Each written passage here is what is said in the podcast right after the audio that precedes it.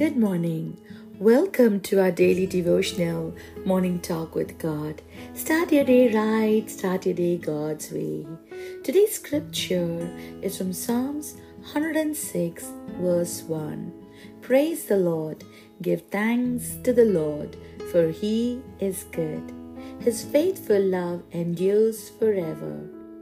Now, being thankful takes a lot of work, my friend. It takes really thinking and focusing on the good things in your life so that you stay happy. And as hard as we try, sometimes it is so tough to be thankful. Sometimes we don't like our family. There are times when we don't like our house, our friends, and pretty much everything about our life. And when you feel that way, being thankful is the last thing on your mind, isn't it? Even if there's nothing going right in your life, my friend, you can at least be thankful to God. God is so good to you.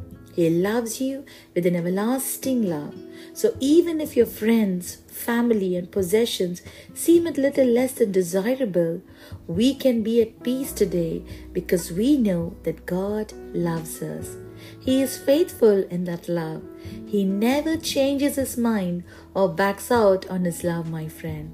So today, you can take comfort knowing that God is good and that love towards you will never change. Amen. Let's pray. Lord, even when there are times when we are disappointed and discouraged in our life because of our people, our friends, and family. But yet, Lord, your word says that you are faithful in your love and the love which endures forever. No matter things are going right in our life, but we are so confident in you, O Lord, that your love for us will be ever and everlasting for us, Master. We give you all the praise, Father, for your love and unconditional love towards our life. In Jesus' name I pray. Amen. Thank you for listening to today's message. Please subscribe and click the bell icon button to receive notification. God bless you. Have a blessed day.